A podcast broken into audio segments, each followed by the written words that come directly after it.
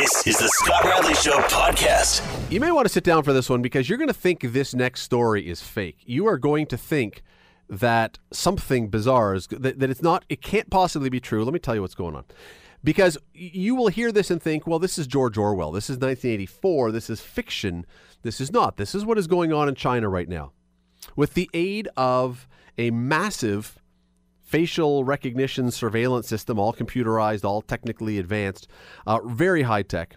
And apparently, reportedly, an astounding 176 million video cameras. Listen to that, 176 million video cameras throughout the country.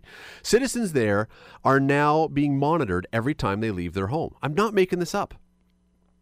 This behavior, what they do then outside their home, gives them, through the computers that collect all this data, a social credit score. You can do good things that will boost your score, but any behavior, no matter how minor, that falls outside the rules lowers the score. Parking illegally, jaywalking, littering, anything like that would lower your social credit score enough, and you could eventually get to a point where you're banned from many of your freedoms. You can't take the train. You can't buy a house. You can't send your kids to school. You won't be able to buy things. And it gets worse because who you spend time with, what your shopping habits are, how you spend your time, all go into your social credit score. Everything you do basically is being picked up by this Big Brother style system. You can imagine where this would go and how this could be used or abused. And by the way, CBS is reporting that by 2020, when this thing is fully integrated, there could be up to 600 million cameras capturing people all over the country. Gordon Chang is a widely sought-out expert on Asian politics who's lived and worked in China for many years. He now speaks all over the place on this region. He joins me now. Gordon, thanks for doing this today. Thank you very much, Scott. When I read this, when I read these stories, and there's many, many stories online about this, so people can see that I'm not making this up, it's so extreme it almost sounds like it has to be fake. Well, unfortunately, it is true, and it highlights a major trend which we don't think too much about, and that is China's moved from authoritarianism back to totalitarianism. You know, with Mao Zedong, who founded the People's Republic in 1949, it was a totalitarian state. Under his successors, Deng Xiaoping, Jiang Zemin, Hu Jintao, you know, we saw China become a little bit more open, and especially in the economic area, but also in the social area as well.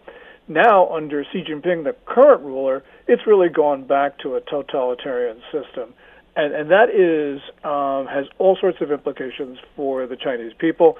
And indeed, what they are doing, which has been very successful now, is something that we could see other states try to do as well. And I want to get to that. First off, though, this essentially, because you can determine, if you're the government, you can determine what's good, what's bad, what's allowed, what isn't. You can essentially guarantee the Communist Party will always be in power from now on. Maybe. Okay. What you can do is you can certainly say that today the Communist Party can do all sorts of things. So, for instance, it can find out if you're jaywalking. It can tell you where you have been over the last couple days. That's, yes, that they can do. But, you know, essentially, although they can have all this information, at some point people just rebel because what's happened in China is, with the system as coercive as it is, you have a pretty unhappy population. There's a lot of anger. And we can see this when fights break out on the streets, where you wouldn't see this in, for instance, a Western liberal democracy. That's because there's a lot of repressed anger here. And the society is going to become much more repressive. So I think that essentially, yes, it does help in the short term in keeping the Communist Party in power, but it could become so much so that it actually encourages people to strike out. And also the other thing that it can do is it can certainly decrease the creativity in society, which would have economic effects, which I think could aggravate some of the things we're already seeing in terms of an economic slowdown. So there are a number of reasons why this could undermine the Communist Party's hold on power as opposed to actually strengthening it.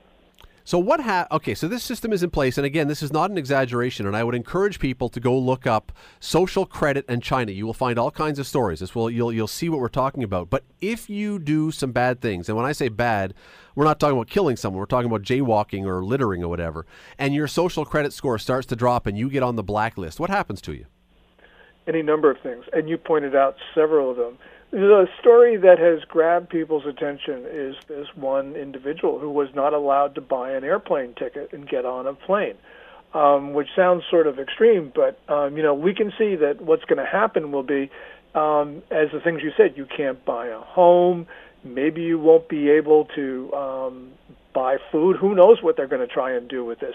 But we know that the government is obsessive about this, which means they're going to use it more and more. So it's not going to be just refusing transportation. They'll figure out other things that you will not be able to do. Well, and what struck me about this as well is one of the things that it says is that they will take points off. If you're hanging out or spending time with someone who is considered of poor social credit, that will reflect on you. So they can essentially, families may have to snub family members because you don't want to get put on the same list. You can create pariahs of people very easily in this society. Yes, and the one thing you said you talked about how a person outside of his home is constantly monitored. Well, people inside their homes are monitored as well through their phones.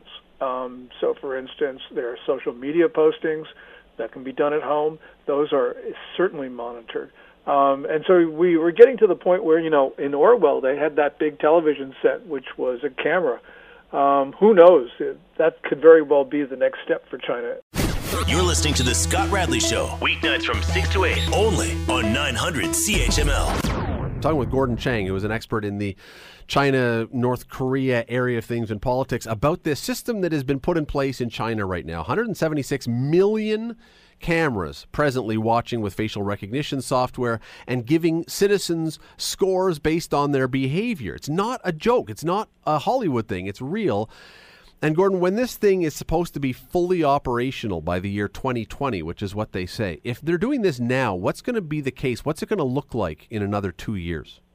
Well, in another 2 years, they'll just have more ability to track people. I mean, they'll be able to track people everywhere.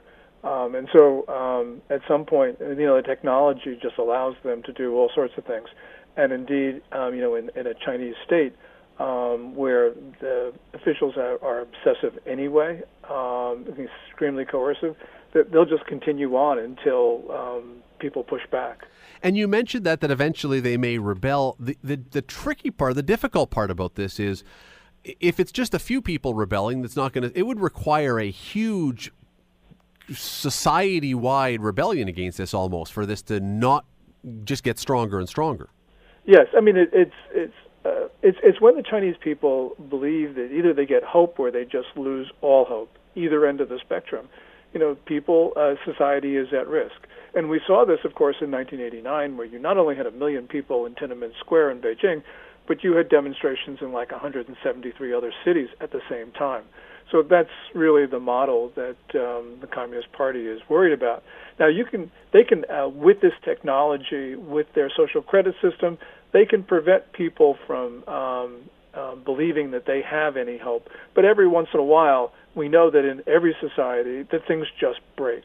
But the difference, though, here, and I don't want to disagree, I'm sure you're right, but the difference here is with this now all being computerized and with it all in a data bank, the computers will continue to monitor your social credit score. So even if you rebel, could they just not shut off your bank accounts and shut off your ability to travel and essentially shut down your life?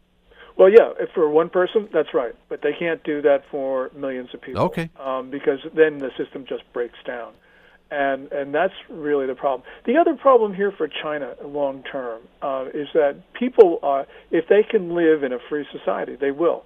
And I think this will encourage even more Chinese to leave. We're seeing, for instance, in the city close to where I live, New York, you see a lot of Chinese on the streets. And these are guys not with photo cameras around their necks or, with guidebooks. These are people who actually are now living in New York. So there's a real concern. And once society becomes too repressive, you'll see much more of this. So there are a number of ways that this can actually come back and undermine China. And matter of fact, if you've got 600 million cameras, this gets extremely expensive. Beijing already spends more on internal security, they say, than on for the People's Liberation Army, which is an indication that this is becoming a heavy burden on the Chinese central government. I know you have to run. One more quick thing, though. You said right off the top, this could be an example or a case study for other places. Could this ever happen here? Could you ever imagine outside of China this happens anywhere else? Yeah, well, there are a lot of other societies that where your leaders admire China's ability to control people. You know, it can be a place like Kazakhstan or wherever, but this certainly is. The only reason why this wouldn't happen in Russia is because Putin's government doesn't have money. But if they had money, they would be doing the same thing. So if the oil prices go to back to $140 a barrel, you can probably see more surveillance in Russia. But fortunately, you know, we're now only at 60. Hopefully it'll go down a little bit more, and that would mean that Putin would not be able to afford this. Gordon Chang, listen, always appreciate having you on. He is the author of a number of books, Nuclear Showdown, The North Korea Takes on the World. One of these times we've got to talk about North Korea again, but always appreciate having you on. Thanks for your time tonight. And thank you so much. It is, look, I would encourage you again, I cannot strongly enough encourage you to go online sometime today, even while you're listening to us, if you want to do two things at once, and type in social credit score China, and you will get all kinds of stories from all kinds of news sources, credible and I'm not sure, but CBS News and Newsweek and all these ones, they've all done this. They've all been there. They've all looked at this. This is truly one of the terrifying outlets, examples of technology run rampant. When you are now going to have 600 million video cameras across China that are all focusing, and they all have facial recognition software. Again, if you go online, you can find the stories with video. You can see how it works. They're very proud of how this, the companies anyway, how these work. As soon as you step outside your home, you are now being, data on you is now being gathered and you are being monitored and everything you do is being graded and scored, and your ability to buy, to live, to hang out with people, to travel, to do anything is based on this. It, just imagine the repression that's under, and once this is able to be perfected, once it's right across the country, just imagine what the government can do to control people. It is a stunning, unbelievable thing that somehow has largely, until very, very recently, flown under the radar. It seems the Western media is now catching on to this. It is terrifying. And it's amazing to think that they've been able to get this far without much oversight from anybody outside saying, wait a second, are you serious? But this is where we are. Go read it. It is fascinating and terrifying all at the same time. You're listening to The Scott Radley Show, weeknights from 6 to 8, only on 900 CHML. How old were you, if you bought a house ever, if you've ever owned a home, how old were you when you bought your house? Think about that for a second. What were you doing for a living? How much money were you making? How much did your house cost? These are all things that are relevant questions today because we do live in different times. The housing market is definitely different than it once was. Jobs are different than they once were. And a new study by the Ontario Real Estate Association takes all those factors into account, or at least as it was talking to a lot of millennials about their dreams of home ownership someday. And came up with this study, came up with the numbers, and I got to tell you, it is a bleak picture. Younger people are feeling pretty pessimistic about the idea that they will one day own a home. Many are saying it's just not going to happen. It is too expensive. It's unlikely. The costs are through the roof. This is not new. This is something we've known about for some time now, although these numbers are certainly bolstering this. But with a provincial election looming, this is certainly an issue I would expect that is going to be getting some traction and be something we're going to be talking about. Tim Hudak is the CEO of the Ontario Real Estate Association. You may know him even better as the former leader of the provincial Conservatives. He joins me now. Tim, thanks for doing this tonight. Yeah, of course, Scott. Thanks for having me back on the show. Well, I'm looking at this study, this poll you guys did, and I can't imagine that anyone was surprised to hear that millennials are somewhat pessimistic about owning a home someday. And you totally get that, right? Because millennials will be following all the rules that previous generations followed. You go to school, you pay down your debt, you get a good job. Next step is, you know, you own a home. You get married, you have kids, right? That's the usual path. But for the first time now, Scott, in 130 years, that story has been badly broken, and millennials are on the losing side.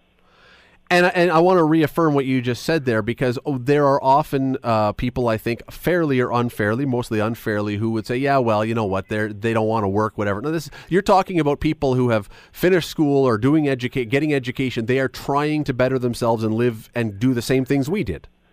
You got it. So let me be some more specific here. So I'm not talking, 19-year-old, early 20s that, are back from school to bag a laundry and use furniture. I'm talking 25 to 34-year-olds, right? So they're adults. They've done their school. They're into careers. And for the first time, Pew Research Foundation has shown that millennials, 25 to 34 again, their most likely form of housing right now is still living with mom and dad. That has not happened since 130 years ago. I mean, we're talking Little House on the Prairie, right? When those families all lived together in a shack. That is a shocking change from what we've expected as part of the Canadian dream. In your poll, and that's one of the numbers that really jumped out at me, and I thought there's no way this can be true, that half of 25 to 34-year-olds are living at home. That number is accurate? Yeah, I mean, it's just less than half. It's in the mid-40s. They rounded up to half. The most dominant form of living arrangements right now, 40-some% from millennials, is living with mom and dad. And our poll shows that they're frustrated.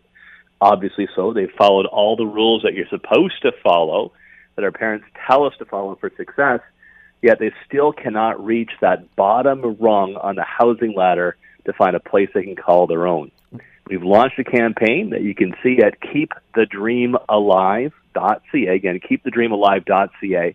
That encourages millennials, their boomer parents, whoever, to get involved and to tell all political parties as we had the election campaign to do something about it. When did this really start to be a problem? I mean, are we talking the last 2 or 3 or 5 years, or is this back 20 years now? I think it's been a slow build, but it's accelerated through the 2000s, right? So you've got income growth, which has not been great. It's been decent, but the housing price growth has far exceeded that. The reason really for that, Scott, is that we have artificially limited housing supply. In 2016, we built half as many new homes as we did 10 years earlier. So you've got more people, millennials now, the big generation, trying to move out of mom and dad's house. You've got a lot of new immigrants coming to southern Ontario, other Canadians, because our economy is doing better than most of the rest of Canada. And you've had, low sustained mortgage rates. There's a lot of demand in the market. Big problem is government has limited supply. So at keepthedreamalive.ca, we lay out a number of solutions for government, including lowering the taxes you pay when you buy a house and also increasing housing supply and choices in supply, focusing on that first-time buyer. And I want to get to those solutions in just one second, but I also want to back up for one moment here, because it's not just millennials. As I was reading through your numbers, it's not just millennials whining, if we want to say that, 60% of non-millennials are saying their neighborhood is unaffordable right now. Yeah, you're seeing it across the board. Again, you've got more demand and we've got less supply. So more people chasing fewer and fewer available homes. That means that prices go up and it causes a lot of frustration and aggravation. In fact, if you go to keepthedreamalive.ca, you can see an ad. It's pretty heart-wrenching. It's a young couple that are trying to get into the first home. They want to make an offer, and then they realize that they just can't afford it, and their dream is shattered. It's moving, but I think it speaks to the real agony that a lot of people go through right now in Hamilton, Niagara, and throughout the province.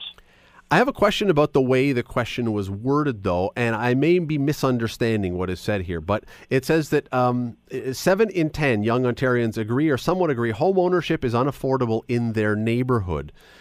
Are we talking about the fact that they are in mom and dad's house and they are saying that I could never buy a house in this neighborhood? Because that would suggest that, mom and dad may be onto their third house after working for 30 years to get that. Is that what we're talking about? Or is it in the neighborhood where they live in an apartment in the basement somewhere? Yeah, that's a really good question. And, I think it reflects the individuals. It was a 2000 sample. So you've got a broad range of Ontarians, whether millennials or not. You do raise a good point that a lot of millennials are living with mom and dad. They may think that way. They may think of the neighborhood that they're going to move to. But there's other underlying numbers that show this is a big concern. Like 7 out of 10 millennials say that they will vote for a political party or are highly attracted to vote for a political party that will address this home ownership issue. We also compared this, what I call the millennial trap, right? Played everything by the rules and everything right, still trapped at home with mom and dad. So 70% of those, no more than that, those in the millennial trap, they identified getting a home as the top issue right next to the environment. It placed Scott ahead of healthcare, ahead of jobs, ahead of education. Homeownership is a big issue, and they're willing to vote on it. You're listening to The Scott Radley Show, weeknights from 6 to 8, only on 900 CHML. Chatting with Tim Hudak, CEO of the Ontario Real Estate Association, about a new poll that's out saying 7 in 10 young Canadians, young Ontarians, millennials, are feeling very pessimistic about the chance that they will someday own a home. And Tim, just before the break, you were saying there are some potential solutions to try and help mediate this or make this work better. What would some of those be? Walk us through some of the things that could fix this. Yeah, you bet. So we lay out the whole plan and a ton of research at keepthedreamalive.ca for folks who want to see more. But basically, here's the three solutions in a nutshell. Number one, the level of taxes you have to pay. Look, I think after alcohol and tobacco, housing is probably the highest taxed item. So I know governments are pressed, but why don't we look at first-time homebuyers and increase the rebate they get from the land transfer tax when they buy a home, or eliminate it altogether? Is that going to solve all the problems? No, but it's a big step forward because that's cash at hand. You can't put the taxes on a mortgage. Number two, increase housing supply. The more houses we have, particularly the first rung, the starter homes, the better it's going to be for millennials. And third, change the mix. So it's something we call the missing middle. It's kind of like mid-rises in cities like Hamilton, maybe stacked townhouses in Grimsby or Oakville. These are ideal for two reasons. Number one, it's more affordable for starter homes for millennials or new Canadians. But number two, it's also really good for, like, my folks, right? They want to stay near the grandkids. They don't need the family home anymore.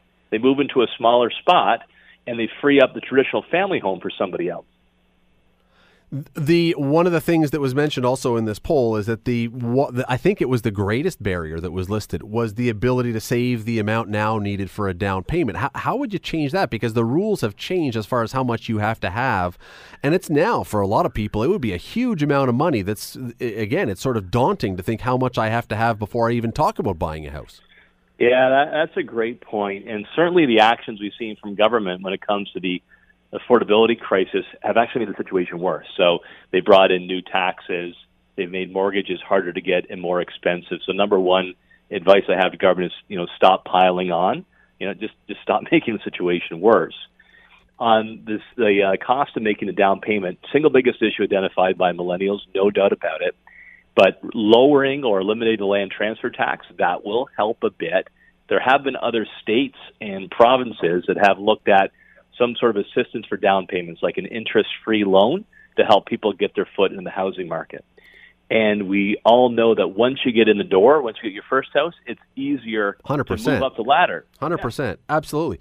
I know you got to go in just a second, but if this is going to be an election issue, and I think it could be, and I think it probably should be, it has to somehow gain some traction.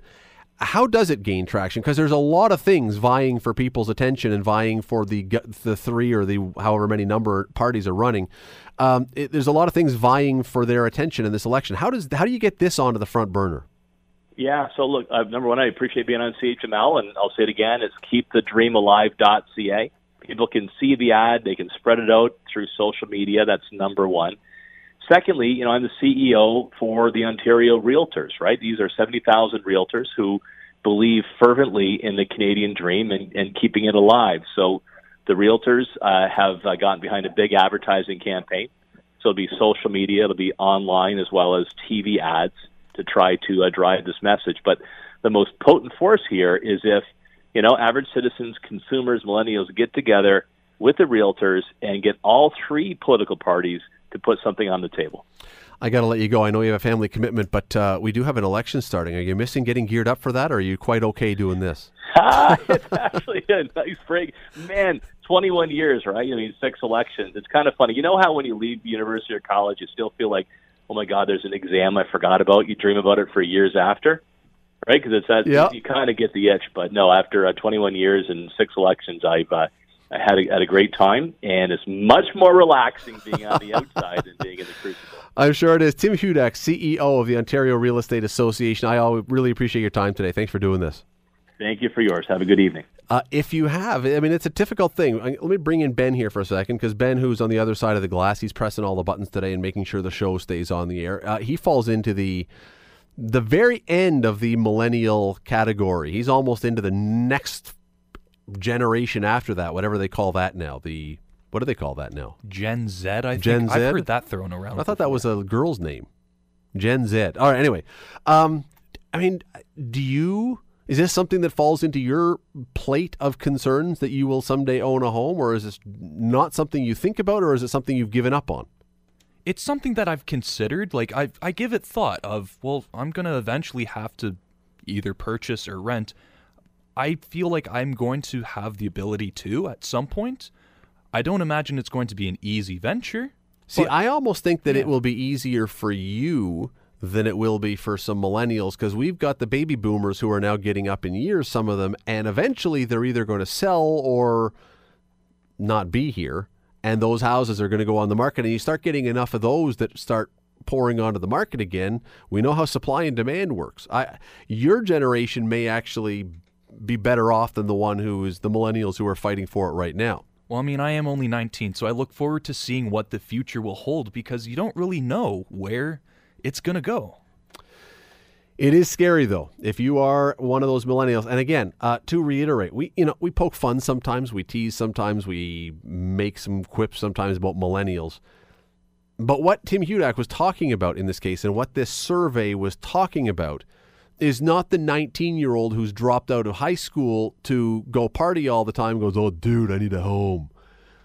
They're talking about people who have finished high school, worked hard, gone to university, got a degree or two, tried to do all the things that you should do to better your life, and are still struggling. We would not be having this serious conversation, I wouldn't be, if it was about the first ones who are just the partiers who now suddenly want to get a house, and they want it at a good price, and they think someone should buy it for them. That's not what this is about. This is about people who are doing all the things right and still can't. I'm sure we'll be talking about this more. You're listening to The Scott Radley Show, weeknights from 6 to 8, only on 900 CHML. It's your birthday today. Everybody say hooray.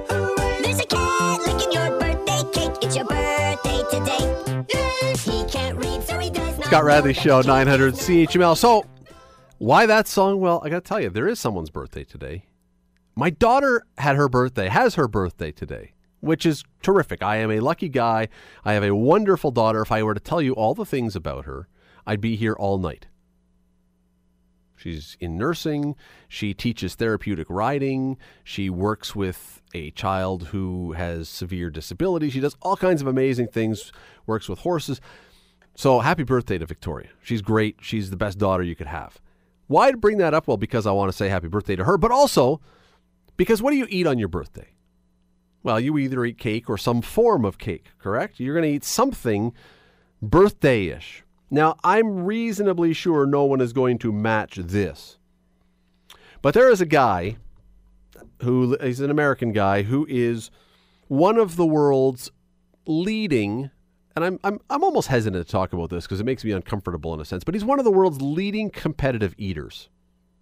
He is one of these guys who, now he's not I don't believe he is the Nathan's hot dog competition kind of guy. That's like a true competition thing. This guy's more of an exhibition kind of thing. He'll go online and do videos of insanely exorbitant, gigantic eating challenges that he wants to do. And I've seen some of them before, and almost always I end up with a sore tummy just watching.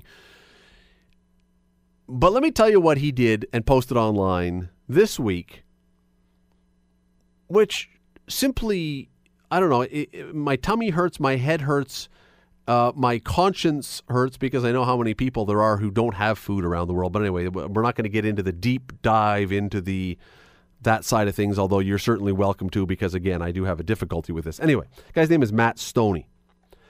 Sat down on Monday.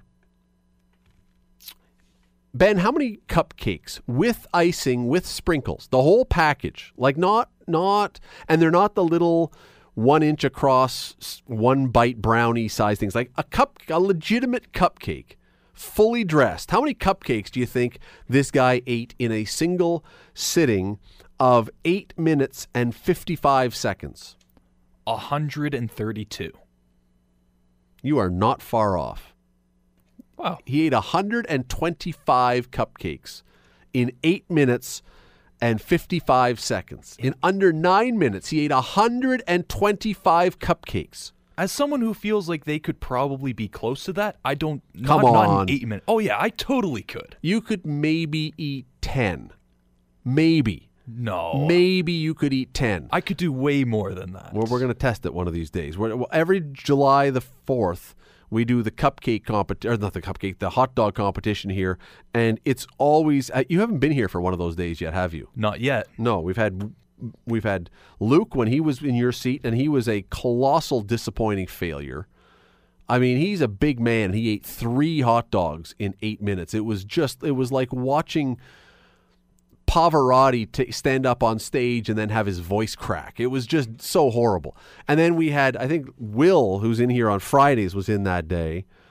I think it was Will. Anyway, and that was a disaster. So you're going to be on the hook to see this year, but there's no way you could eat more than 10 cupcakes. I'm telling you. Anyway, it was 12,000 calories worth. Okay, I'm not so interested in trying this anymore. He ate 50 of them in the first 2 minutes and then says, yeah, then it got tough. His quote was, I was stuck in the tornado of sugar, which I understand. Of course, you know, like if he had been diabetic, he would have killed himself with this, literally. Anyway, 125 cupcakes. He's done he's done 1 million of these different eating things. I don't know how he hasn't died yet. One of the ones that was just totally disturbing was, you know what Peeps are? Oh, yeah, those are great. The little Easter yellow marshmallow bird chick things. He ate 255 of those in 1 minute. Not in a minute, but I could probably get close to that. I couldn't even get that many into my mouth in a minute, even if I was able to swallow the speed. That's putting 4 in every second. More than 4 every second. So he's just shoveling. He's not even like trying. It's just handfuls. Oh yeah. And then there can't be chewing. So he was like, I'm sure the next day he was passing intact Peeps, which is equally disturbing. But this guy, 125 cupcakes in one sitting. I simply can't fathom how a human being could put that much food into them. And again, I understand this is disturbing on a lot of different levels, especially when you think of the people around the world who don't have food. I'm not unaware of that issue. That's a conversation that we should be having. We won't be having it today, but 12,000 calories in 8 minutes and 55 seconds. It's amazing. The talents, quote, quote, some people have.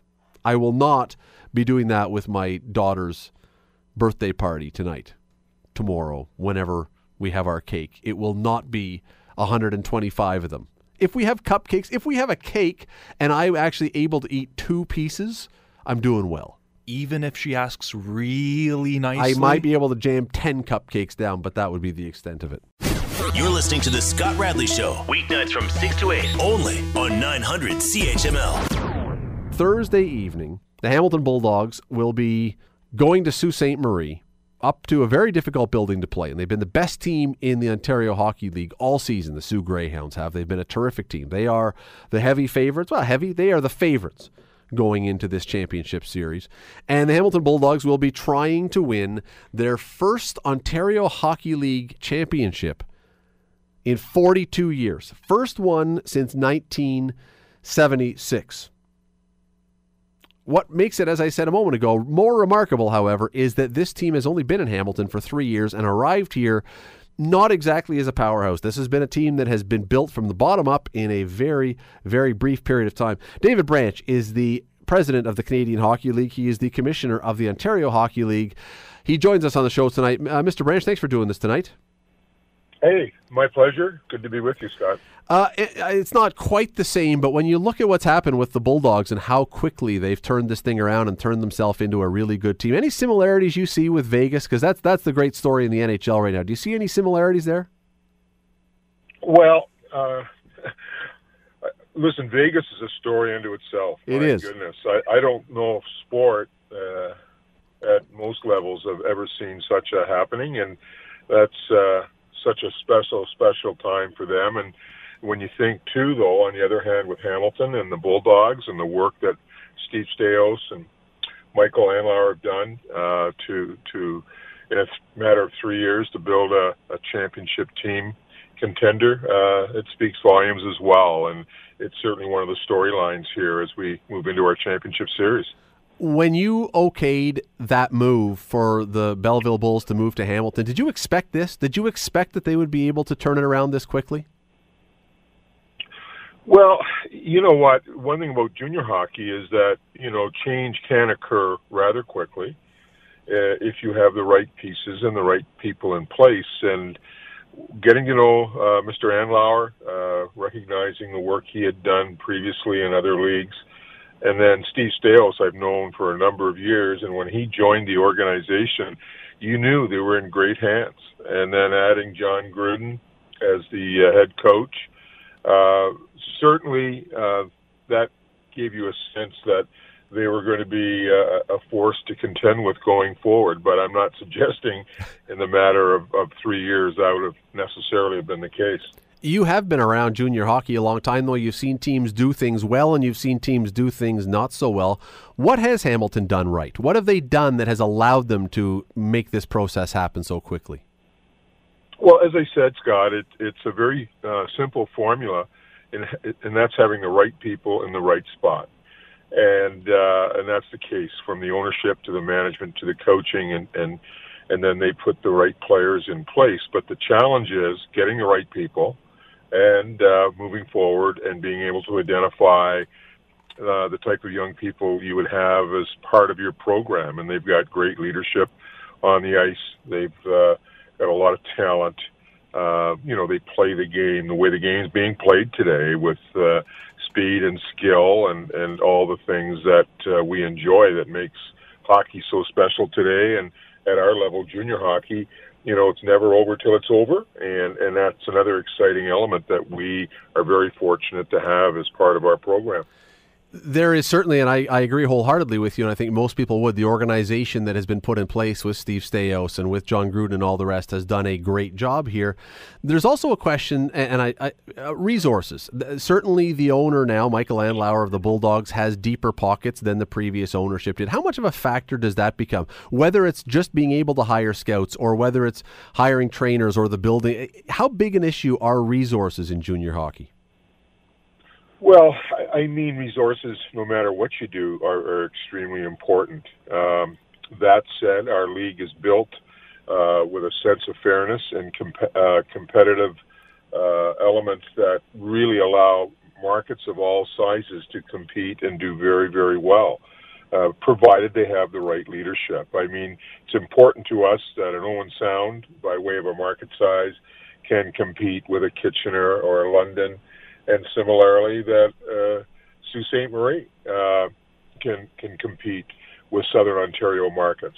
So it's our league is structured that way in terms of the programs we provide to our players, our scholarship program, and other benefits that come with it. When you look at what the Bulldogs have done now, and again, they're still new, but in your experience, do runs like this, do experiences like this generally work as far as building long-term fan bases? Can a playoff run like this have a significant long-term impact on building the numbers that will come out to games, do you believe?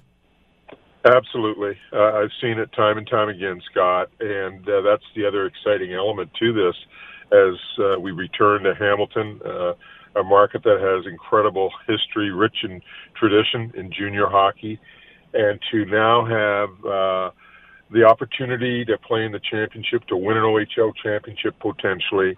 I mean, it'll excite, it'll ignite, it'll be a real force to provide impetus for the franchise to continue to grow and evolve. And I think the other thing that we have seen in our league is that, you know, there used to be the general idea that, hey, if you won the championship one year, then that meant you probably, you know, had a bit of a sag in your fortunes going forward. But our teams are so better managed and coached than in years gone by that you don't have the you know, variance from one year to another in terms of team success. And I think that's good because I think our fans, they love to see a competitive team. They have a team that they, you know, want to be proud of and hopefully see go down the playoff trail and have an opportunity to get to the Memorial Cup. Well, an arena is a factor in this. I know that the arena was cited as one of the main reasons why the Memorial Cup was not going to be held in Hamilton this year. Michael Andlauer, the owner of the team, it's very public. He's been in front of City Council. He's talked publicly about wanting to have a new arena. Is the league involved in that at all? And in an advisory capacity, in speaking to the city in any way, does the league have a role in that? Up until this point in time, we have not played a role. It really is with, you know, the team, the owner, and the city to work through. Other than as a league, we can reinforce and back up our experiences and the importance of the arena facility and what it means and what it brings and provides, you know, success to a team as to spectator interest, support, et cetera, et cetera.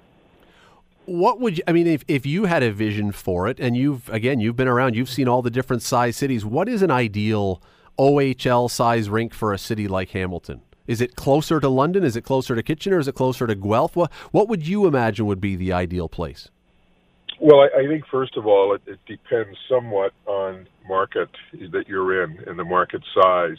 I mean, you don't want to put an 8,000 or a 9,000-seat building into Owen Sound, as an example.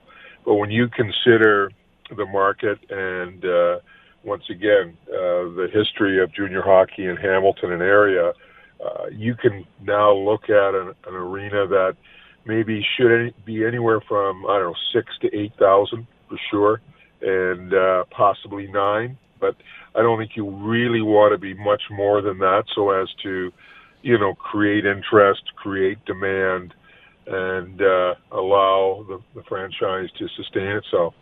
And there certainly are places around the league that you can see perfect examples of that. When you come up with the perfect size arena for the city, it works. Oh, without question. And that's been one of the great things and good fortunes of our league going back about 20 years ago when we started to see communities and our teams working together for the benefit of creating new or refurbished facilities. And my goodness, I mean, we went from having a lot of old facilities to we're very, very fortunate. And you just have to look at Guelph and Kitchener refurbished the way it is. And you touched on London and Windsor and Sarnia and Kingston and Oshawa and Niagara. I mean, you just go on and on and on. And they've all played such a significant positive role in making the franchise viable and successful. You had the OHL draft, the priority selection, you call it, a few weeks ago now, 3 weeks maybe, I can't even remember. And that's always a big moment for a lot of the kids who come in, and the teams can rebuild that way. One of the stories that came out of it, though, and it was a story that came out of the London Free Press shortly after, they got a bunch of draft picks that were guys who were, I think mostly are all Americans, who said to the reporter, we were only ever going to play for the London Knights. We would not go to any other team. And I think you probably understand this got the hackles up of a bunch of people who said, well, wait a second, what's going on? Is there anything that can be done about this if players decide there's only one team they want to go to? Is there anything that a league could do about that, or do you just have to live with that? Well, I mean, we live in a new age where people have rights and, you know, options, and I think you have to respect those. And that's where we talked about facility. We talk about the importance of ownership and coaching. You've got to make it so that your franchise is attractive to most, if not all, people. And, I mean, these young players you're referring to had been selected by London.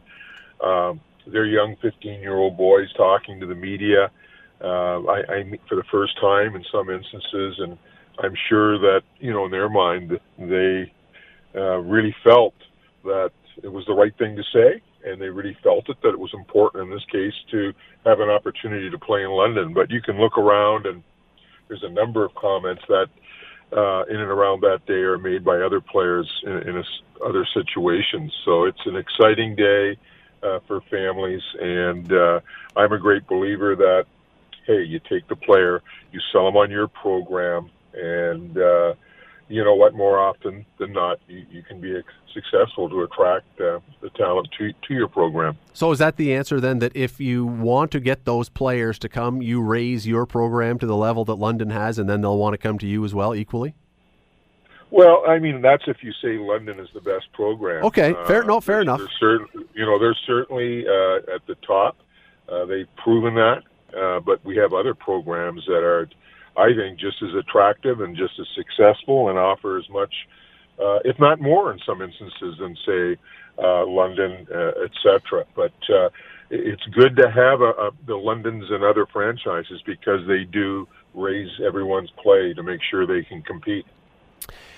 Just got a couple of minutes left here. I don't know how often I forgot. I neglected to look today, and I should have done this.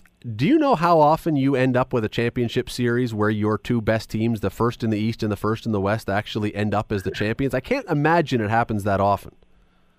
You know what? That's a great question. And I chuckled a little bit, Scott, because I was thinking the same thing.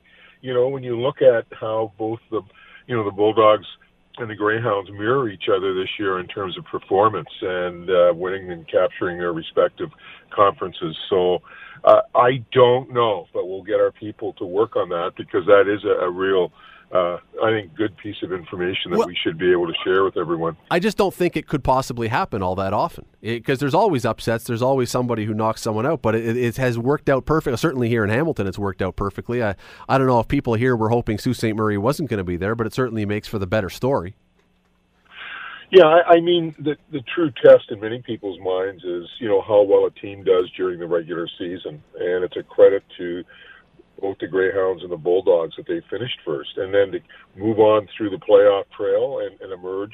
It doesn't happen all the time, but it just shows you just how good these two teams are and how it's lining up to be, I think, a real outstanding special championship series. I got to let you go, but you did mention the regular season, so I have to ask when, and you know where it's coming, I think, probably, because it's been a bugaboo of mine. When is the Hamilton Spectator Trophy going to be awarded to Soo this year? Well, no, I'm not surprised to hear that question. I mean, basically, since we went to two distinct conferences with a very distinct, unbalanced schedules, we recognize that they're Hamilton Spectator Trophy winners. We value that trophy. We value the history and the tradition. But it really has taken on a different meaning when you consider the variance in, the teams that the Greyhounds would have played this year as opposed to the Bulldogs, as an example. Well, if you decide to, my colleague Terry Pekoski, who I talked to before I came on today, who will be up in Sault Ste. Marie, has generously volunteered to give out the Spectator Trophy while she's there. But listen, I certainly understand your answer, and it's it's one of those things that we've wondered about for a long time. So we have an answer now. So that is good. Dave, sorry, go ahead. This marks the 20th anniversary of our two distinct conferences, and so it's a special year in that sense as well, Scott, that we are playing our 20th Eastern Conference versus Western Conference championship. Well, and as I say, you got the two best teams, so it works out rather perfectly. David Branch, the president of the Canadian Hockey League, commissioner of the Ontario Hockey League, a man you will see, I assume, handing out the championship trophy to somebody in a week or so. Really appreciate your time today. Thanks for doing this. Hey, I've enjoyed it, and I'm really looking forward to seeing the championship series, so thank you. That is, I say, David Branch, the guy who runs junior hockey for a large measure in this country. The Hamilton Spectator Trophy thing I asked him about, just in case you're wondering. Every year for, I don't know, since the 60s, I believe, the Hamilton Spectator Trophy, a trophy sponsored, given by the Hamilton Spectator once upon a time, many, many moons ago, has been given out to the team that finishes the regular season with the most points. And they still do it. They still give a banner. As Mr. Branch said, they still give a banner. You hang it in your building if you finish first. The Soo Greyhounds got it this year. But for reasons that he just explained now, but have been a mystery, they haven't actually presented the trophy. Now, even his answer, which I respect, and it's an answer, If they still award the banner, I think they should still give out the trophy. But the trophy's been in lockup. It's been somewhere mysteriously not given out for a number of years now. So we're still working on getting the trophy handed out. It didn't sound like he was buying my offer for Terry Pekoski to give that trophy out in the Soo this week. But she is there. She has said she would do it as a representative of the Hamilton Spectator. She would go to center ice and hand out that trophy to the Soo Greyhounds. We will wait and see. I'm not holding my breath, however. Final start Thursday evening at 7 o'clock. Thursday, Saturday in the Soo. Monday and Wednesday back here in Hamilton if you are inclined to go and see a game or two. Sean wrote in, got a number of emails, but Sean basically says he works both games. This is a problem, I think, that they may have. People are working during the week, but he would love to go. A number of people actually said that in their emails, and a couple others said that they will be looking forward to going, so we will see. The Scott Radley Show. The Scott Radley Show. Weeknights from 6 to 8 on 900 CHML.